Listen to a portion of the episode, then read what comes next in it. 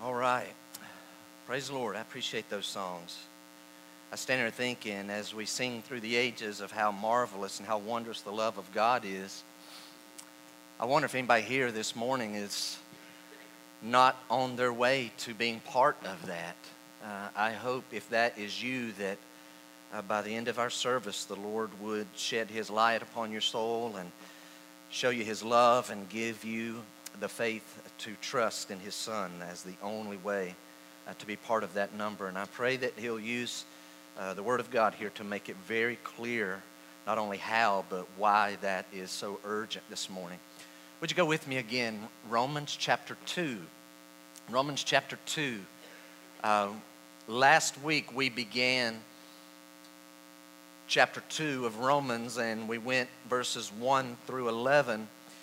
And I tell you what, we're going to start this morning with a little bit of a review. Certainly cannot repreach that message. Definitely want to start with a bit of a review. And so much so that in a minute I'm going to actually reread verses 1 through 11 to get a running start on verses 12 through 16. So our main text today is verses 12 through 16. Let me ask it the other way. How many of you were here last week? So if you were not, just kind of keep your hand down you were here. So a good many were not here last week, um, and you're able to be here this morning. Last, uh, so let's, let's dial in right now, all right? Uh, let's pray, Lord, show us what your word has to say to us uh, today. So watch this. Last week, one of the things we noted is that a person who lives this life, but they never surrender to the Lord, and they wind up in hell in the next life. And I know some may be thinking, man, here we go again, another heavy message. It is another heavy message today.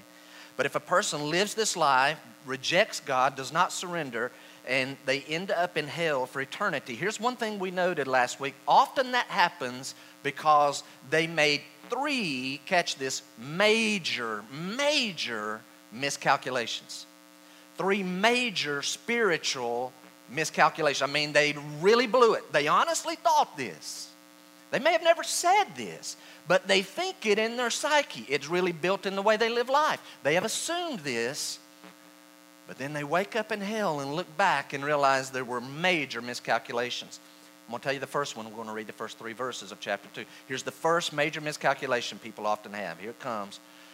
Yeah, I'm not perfect okay, I do commit sin and I even feel bad about it, but here's something you need to know others are worse than I am. And that's a major miscalculation. Yes, I've sinned, I'm not perfect, but hey, others are worse than me. And that matters, right? Look at verse 1 of chapter 2. Before we read verse 1, last week we started with a little game that I called Does It Irritate You When? And we had nine things that we looked at. Does it irritate you when this and this and this? And it had to do with other people doing things. And believe me, I promise, if you were here, you would have said, Yep, that irritates me. Yes, that irritates. I went nine for nine because it was my list. It was my list. Can't go over it all again today, but you know full well people do things and it's just wrong and it gets under your skin, right? Look at verse number one. Here's the major miscalculation a lot of people have. Hey, others are worse than I am. Verse one. Having come off of this really horrific vile list of sins that really kind of starts back in verse 21 all the way through verse 32 of the previous chapter. Paul starts chapter 2, verse 1 this way Therefore, you have no excuse. Yeah, hold on. I, I don't do all of those things. But Paul says, inspired by the Holy Spirit, Therefore, you have no excuse, O man, every one of you who judges. For in passing judgment on another, you condemn yourself because you, the judge, practice the very same things. We know that the judgment of God rightly falls on those who practice such things, as chapter number one finishes with. Yes, they're going to get what's coming to them. We know that, right? Verse 3 Do you suppose, O man, you who judge those who practice such things and yet do them yourself, do you suppose that you will escape the judgment of God? Here, here's the first uh, kind of summation. Here's what, here's what Paul is saying. If you have ever in your life spotted another person and said they did wrong, or if you even didn't know, but you're calling it they committed sin, if you've ever done that once in your life, you're guilty. Here's why.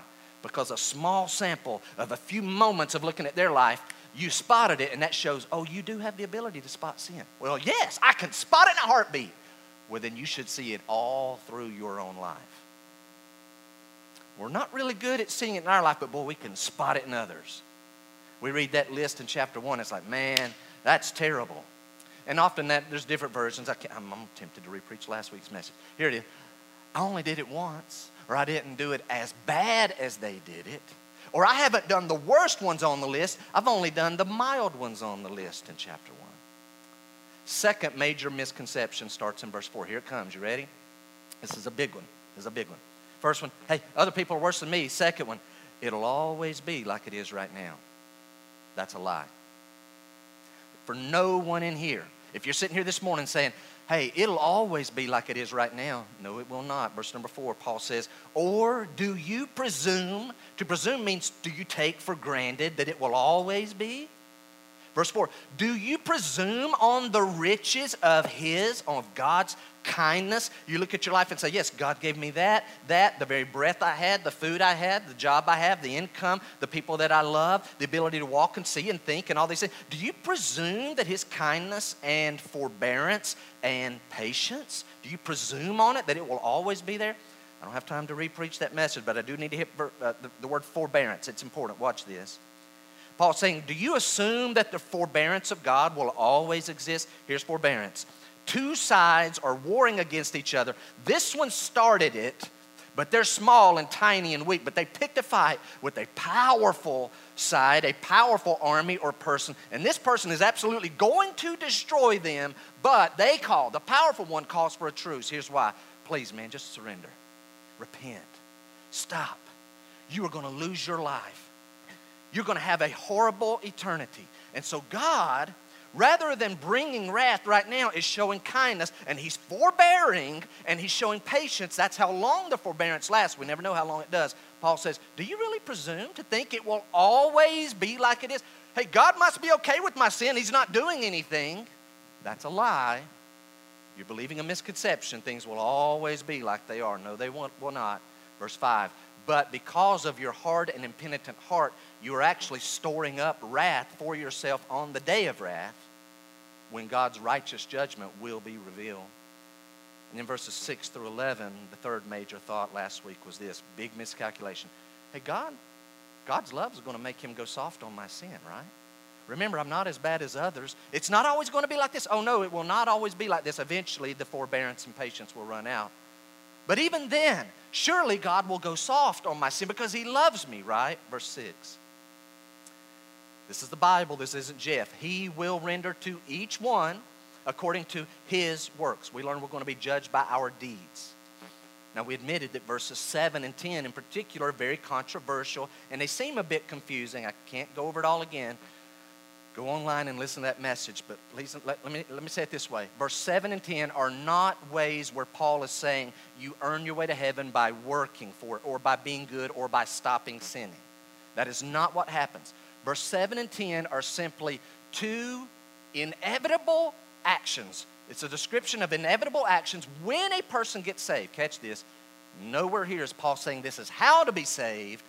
What he's saying is when a person is saved and God evaluates their life, this is what he'll see. Verse 7.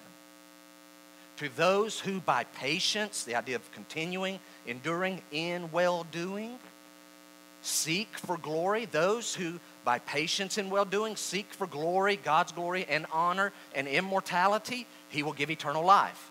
They don't get eternal life by the well doing, but because they've been saved, the well doing in their life continues, and He says they'll get eternal life.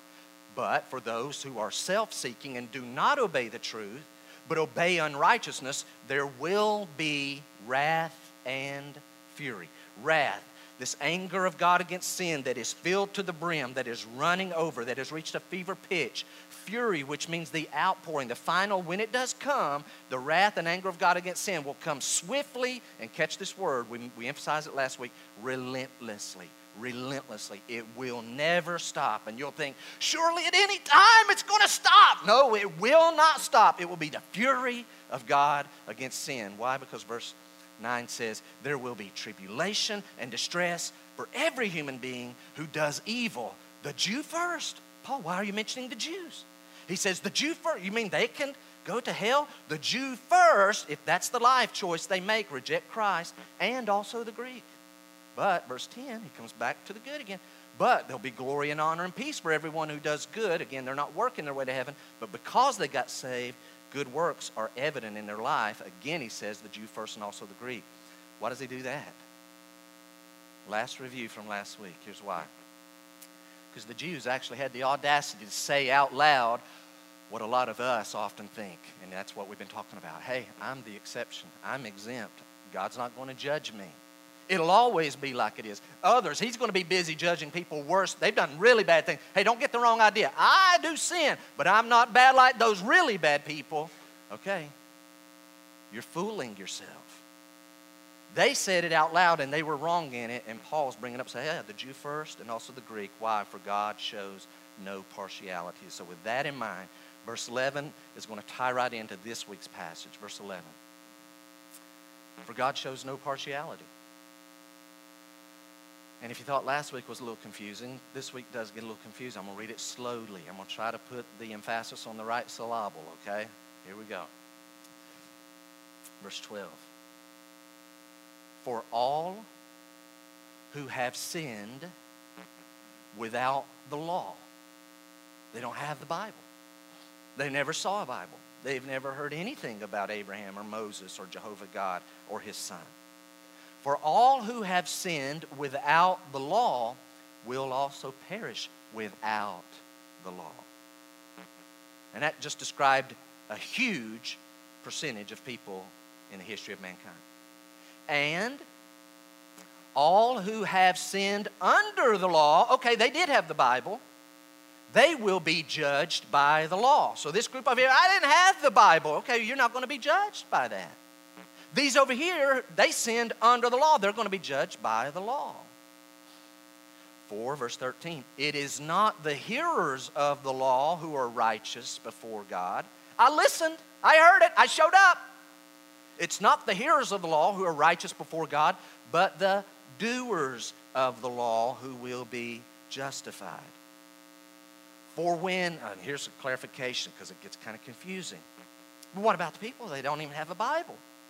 For when Gentiles, that's that group that represents them, they've never seen a written law of God.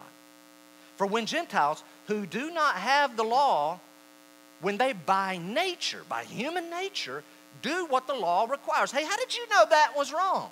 I noticed you didn't do that and you felt like you should do that. Paul says, when Gentiles who do not have the law by nature do what the law requires, they are a law to themselves, even though they do not have the law they show that the work of the law is written on their hearts.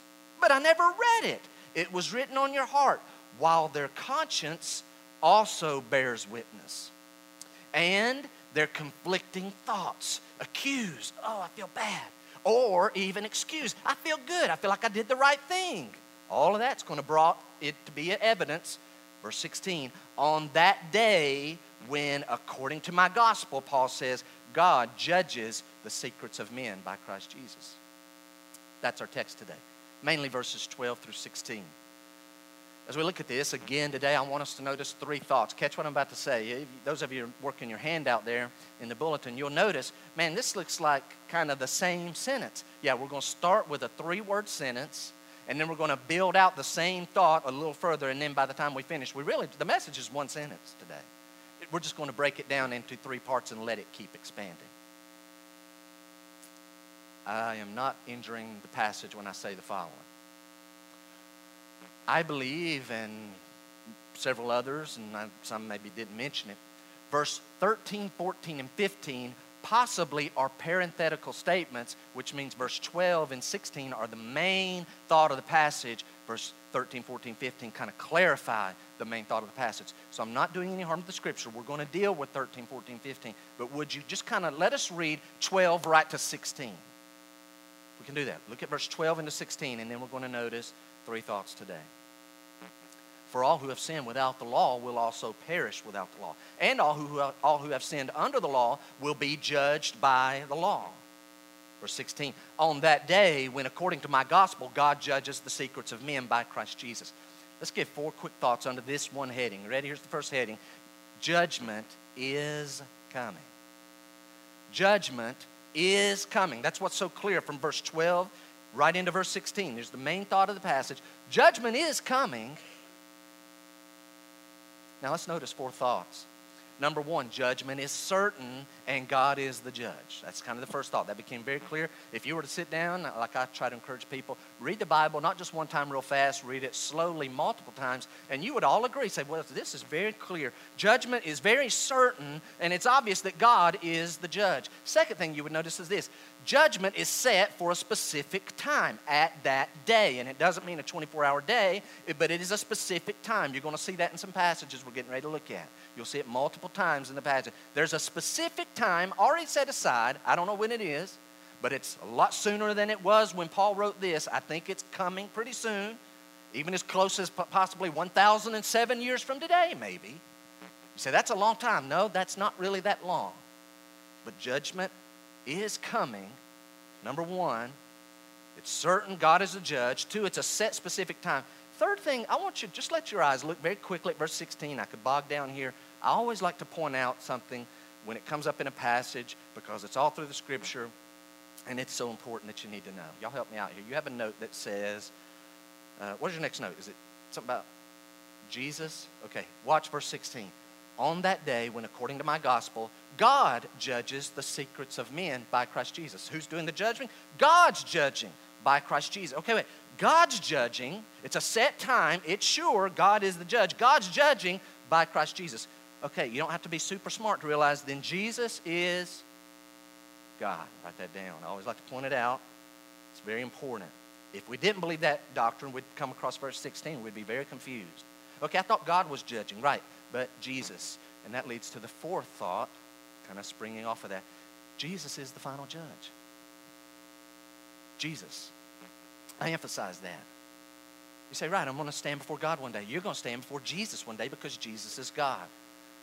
I want you to notice, uh, you don't have to flip through, I will myself, but notice the next passages that are going to be on screen. I think we have Matthew 28. You've heard this before. Look at Matthew 28. And Jesus came and said to them, Watch this, this is going to reinforce what Paul wrote about in verse, six, uh, verse 16. Jesus came and said to them, All authority in heaven and on earth has been given to me. All authority has been given to me. Acts chapter 10. I'm going to read this portion. Acts chapter 10.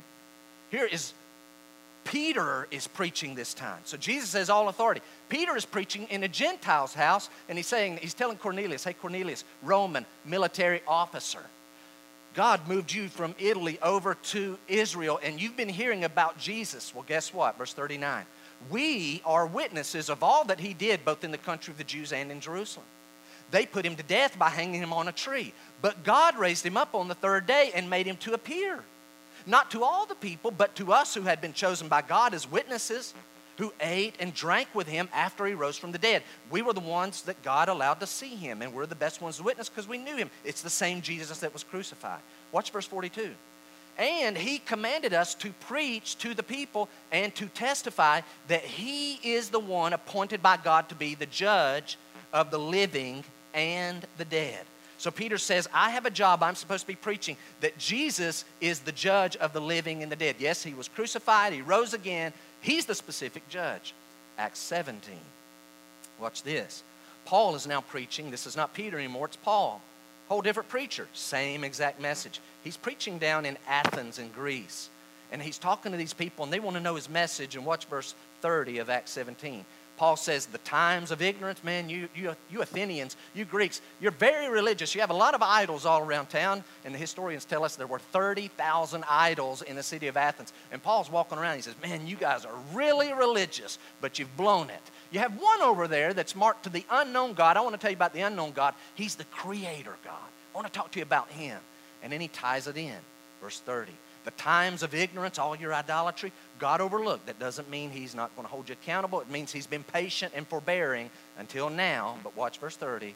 But now He commands all people everywhere to repent because He has fixed a day on which He will judge the world in righteousness by a man whom He has appointed. And of this, which man? How will we know which man's the final judge? Of this He has given assurance to all by raising Him from the dead. It's the one that He rose from the dead. That's Jesus.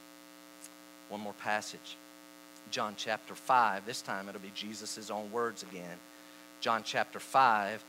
As his enemies are opposing him because he dared to heal a man on the Sabbath day. Verse 21 of John 5. Here's what Jesus says For as the Father raises the dead and gives them life, so also the Son gives life to whom he will. Whatever the Father wants to do, He does. Whatever the Son wants to do, but the Son always does the things that are pleasing to the, to the Father. Verse 22 The Father judges no one. So, everybody, hear me this morning. You're not going to be judged by God the Father. The Father judges no one, but has given all judgment to the Son. Son, whatever you say goes. You're, the final judge of it all. That He, that all, I'm sorry, may honor the Son just as they honor the Father. Whoever does not honor the Son does not honor the Father who has sent him. Let me give you a real quick thought. Ready?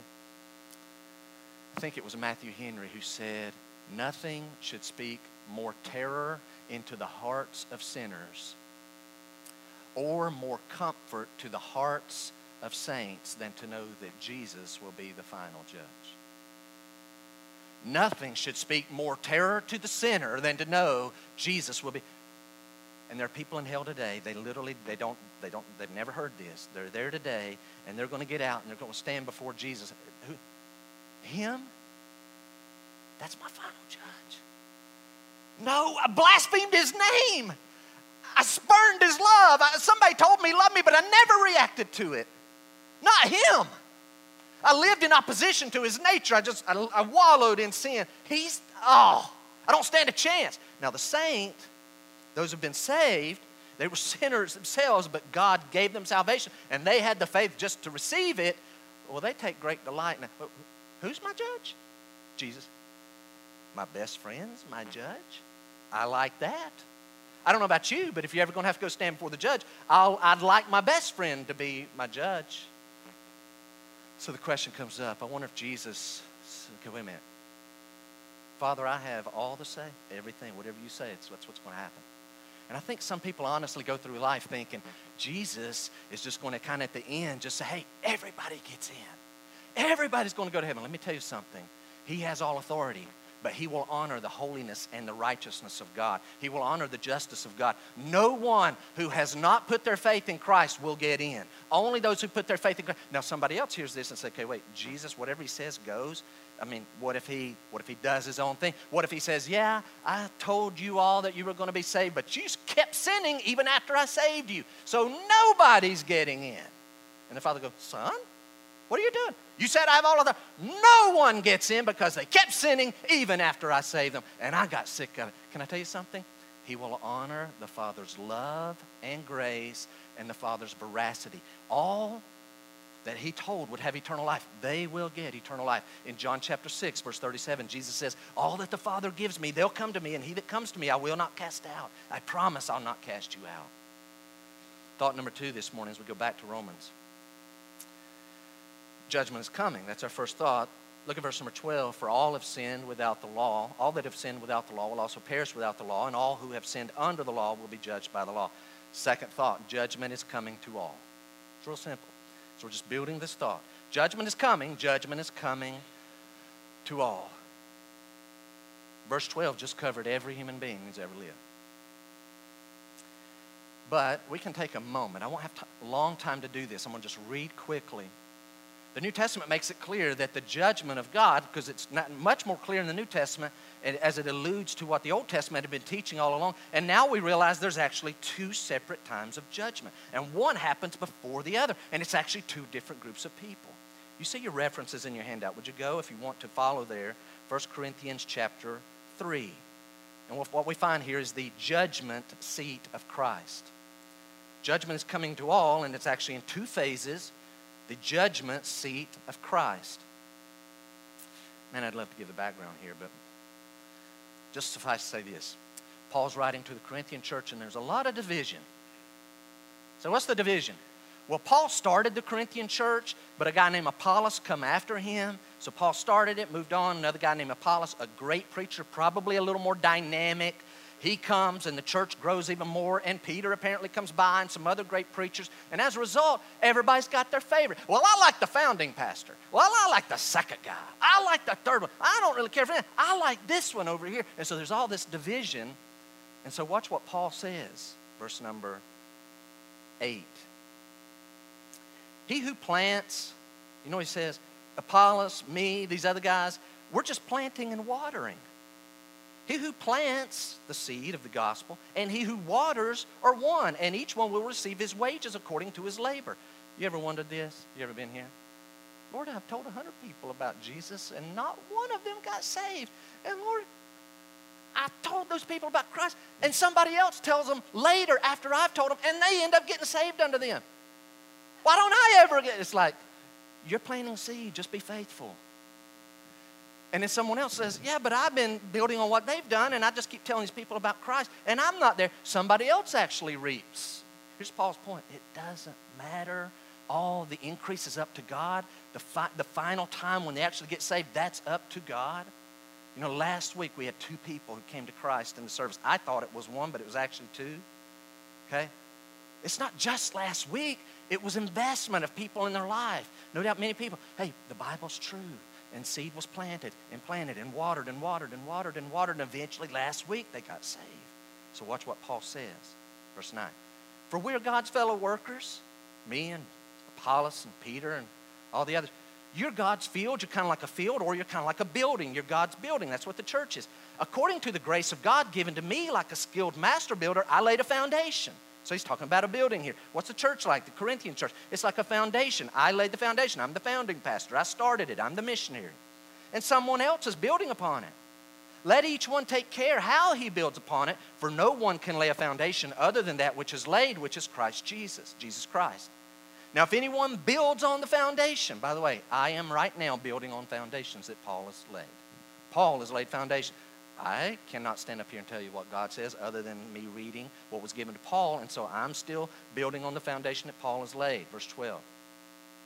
Now, if anyone builds on the foundation with gold, silver, precious stones, wood, hay, straw, each one's work will become manifest for the day, my Bible there, the day is capitalized, it's talking about that appointed day of judgment, for the day will disclose it, what they've been building with because it will be revealed by fire.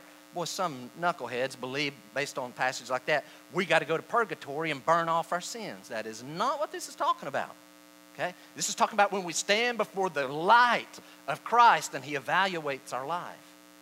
Each one's work will become manifest, for the day will disclose it because it will be revealed by fire, and the fire will test what sort of work each one has done. If the work, Christian, you ought to pay attention here.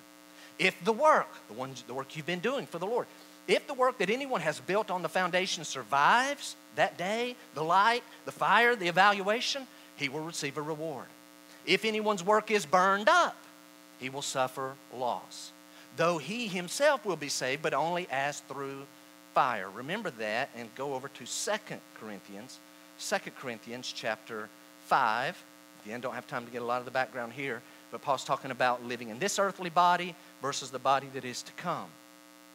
2 Corinthians chapter 5, he actually gives us the name of this. Verse 8. Yes, we are of good courage. And we would rather, Paul says, we'd rather be away from the body. Paul is not scared of dying. He's looking forward to dying. Would rather be away from the body and at home with the Lord. So, whether we are at home, which is here in this earthly body, this one, this tent, or away, which he just said is better, either one, we make it our aim to please him. Why? For we we, you Corinthian church, we must all appear before the judgment seat of Christ, so that each one may receive what is due for what he has done in the body, whether good or evil. Let me make something real clear here, real fast. Good or evil. Uh oh. As a Christian, I'm going to stand before the Lord, and all of y'all are going to, and I'm going to be brought forward, kind of pushed. Stop pushing. Well, it's your turn. And there's going to be this huge screen, and all my sin is going to be on display, and all of you are going to be looking at all my sin, and I'm just going to be doing. That is not what this is saying. You say, but it just said good. Here's the idea work, worthy work or worthless. Good or evil here is not like wicked, it's like that's worthless. That is good. That is gold, silver, precious stones.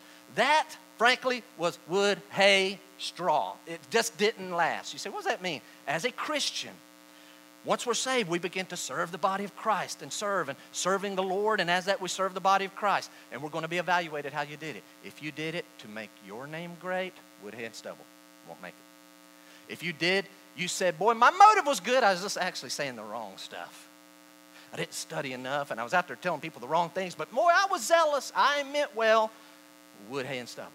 But if you're actually telling people the truth and building up the body of Christ, and your motive is, Lord, I want you to be magnified, it isn't about me, gold, silver, precious stones, that will be evaluated and that will determine your place in the thousand year reign. It's very important. I want to encourage you, Christians, let's build the church up with our efforts by trusting and relying on the grace of God, the power of God, not just doing fleshly ministry, but ministry that pleases the Lord and in His power. And that will pass the test, and you'll be rewarded for that. So here's, here's a quick note. This judgment at the judgment seat of Christ is for the saved, it's to determine rewards. It's like an athletic event. You, you know, you got the Russian judge is judging the, the ice skating, right? They always give Americans low scores. Right? So it's the judge who sits up there. Jesus Christ will evaluate our life and you'll be rewarded accordingly. It is not to determine or punish sin. It's not to revisit sin. You say, well, what happens to this person's sin? Do we have Colossians? I think we do. Colossians, look at Colossians 2 and you, you say, How do I know I will not face, as a Christian, I'll never face my sin again? You, who were dead in your trespasses and the uncircumcision of your flesh, God made alive together with him. So when Jesus rose again, that counted for us, having forgiven us all our trespasses. How does he just forgive? By canceling the record of debt, sin, that stood against us with its legal demands. This he set aside, nailing it to the cross. You say, What happened to my sin? Watch all your sins written out, written out. Mine had a really long, really long list. It's nailed to the cross of Christ. The blood of Christ watches over that list and washes it all away. There is no evidence against Jeff. I can never, I can never be punished for my sin. So this is not a like, ooh, I'm gonna have to, I'm gonna be so embarrassed. No, here's the motivation live your life for Christ with the right motive and the power of the Holy Spirit so that one day you'll be rewarded so that you can serve Him in a greater way and give back to Him those things that He gives to you. That's the first one. You say there's another judgment. Revelation 15, we find the great white throne judgment. Revelation 20, this is after the thousand years of the millennial reign, Christ on earth there's one final rebellion as the devil is loosened and he apparently sways some to join him as one last big fight against Christ. But this time, God the Father, Jesus doesn't even have to fight. God the Father just sends down fire out of heaven and they're destroyed. And then it is now the last judgment. That day, verse 11. Paul says, Then I saw, I'm sorry, John the Revelator says, Then I saw, guys, this is a real event, by the way. I need to read it with gravity. You need to hear it with gravity. Verse 11. John, literally looking at the future, he sees it unfolding and he's writing it down. I saw a great white throne. Him who was seated on it. From his presence, earth and sky fled away. And no place was found for them. Literally, they're standing on nothing. It could be people here this morning. This is literally your story. John's writing it before it's even happened. He wrote it 2,000 years ago, and it's going to happen in the future. For somebody right now, as you sit here this morning, this is what you're headed for. There is no place for them to stand. And I saw the dead, great and small, standing before the throne, and books were up. John, I see books, lots of books, and the books are being opened. What's in the books? It says, I saw books open. Then another book was opened, which is the book of life. And the dead were judged by what was written in the books according to what they had done. They are going to face their sin. Every one of them will be played out. The day is not 24 hours, there is no rush. Time is suspended. We are now into eternity. Verse 13. The sea, John says, I see the sea gave up the dead that were in it. Death and Hades, death and hell gave up the dead. So you say people will get out of hell. Yes, they'll get out of hell to stand before Jesus. Death and Hades gave up the dead who were in them, and they were judged, each one of them, according to what they had done. Then death and Hades were thrown into the lake of fire. This is the second death, the lake of fire. And if anyone's name was not found written in the book of life, that one book, he was thrown into the lake of fire. Judgment is coming. Judgment's coming to all. It'll be either at the judgment seat of Christ for those who have received Jesus as their Savior, or it will be the great white throne judgment for those who refused. Back to Romans number three, very quickly. I told you we're building out a sentence. Here's the sentence Fair judgment is coming for all. Fair judgment is coming for all. Verse number 11 For God shows no partiality. Fair judgment's coming for all. Here's something I want to impress upon your mind today. God is the almighty judge. What that means is God's almighty has literally all the power. We have none. So this is important. Hey guys, God does not have to explain himself to any of us. I don't have to explain myself. But in verse 11 through 16, he does kind of tell us some comforting things. Here's what he's saying Listen, I don't have to, but I want to tell you, I will judge everyone fairly, and I will not show partiality to anyone. Here's what that translation means. Here's what that means. No one will get, God's saying, rest easy. No one will get to heaven because of who they are. Well, I'm Jewish. No one will get to heaven because of who they are or what they've done. In fact, I could say this catch the subtle. Many will not go to heaven because of what they've done, but no one who does go to heaven will be there because of what they've done. Say it again. Many will not go to heaven because of what they've done, but none who do go to heaven will be there because of who they are or what they've done. The point of verses 12 through 16 following is this this is important. All people will be judged right where they are, right where they are. You're going to be judged where you are, where they are. But what about this person? That's not really fair. Oh, they'll be judged right where they are by the standard they had. They'll be judged. God said, Don't, don't worry, I'm going to be fair. You know the unfortunate thing? Every man, when judged by his own standard where he is, still ends up lost. He said, How's that possible? Chapter number one, Paul brings this heavy case against the wicked man who realizes there's a God, but I don't like God. I'm going to do away with him, and I just want you to leave me alone. And they love their sin, and so they go full throttle into wicked sin, and God abandons that person, and we see what happens. I've talked about it often recently. I don't I want to do it again, but it's bad. So then in chapter 2, it's as though Paul sees a lot of moral people looking at chapter 1, and he says, Oh, whoa, whoa, now let me answer your questions, your objections. Here's kind of the first objection we hit last week. Hey, whoa, whoa, whoa, whoa, Paul. But if others are worse than I am, am I still guilty? Yes. Next week, hey, whoa, whoa, whoa, Paul, Paul, Paul, hold on. That's a bad list. If I'm a Jew, come on. Am I still guilty? Yes. I'm going to talk about you in verses 17 to 29. Also in verses 9 through 11 already. But today's passage, it's this person. Whoa, whoa, whoa, whoa, whoa, whoa, whoa, whoa. That's a bad list. But what if I didn't know any better? What if I didn't know? Am I still guilty?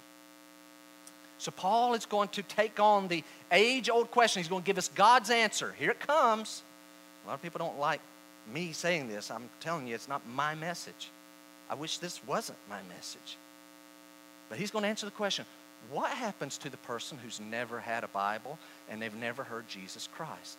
You just said earlier, before our Gideon representative got up, Brother Welcher, you just said that the only way to become a Christian is by putting our faith and trust in Christ. What about the not millions, but billions of people who've never heard the name Jesus? They literally don't have a Bible. What's going to happen? Is that, is that fair? Well, he's going to answer that question. We break it down into two parts, this third part, third question. Third statement. Okay, first point under that one. The pagan are treated fairly. Rest assured, the pagan are treated fairly. Verse number 12 For all who have sinned without the law will also perish without the law.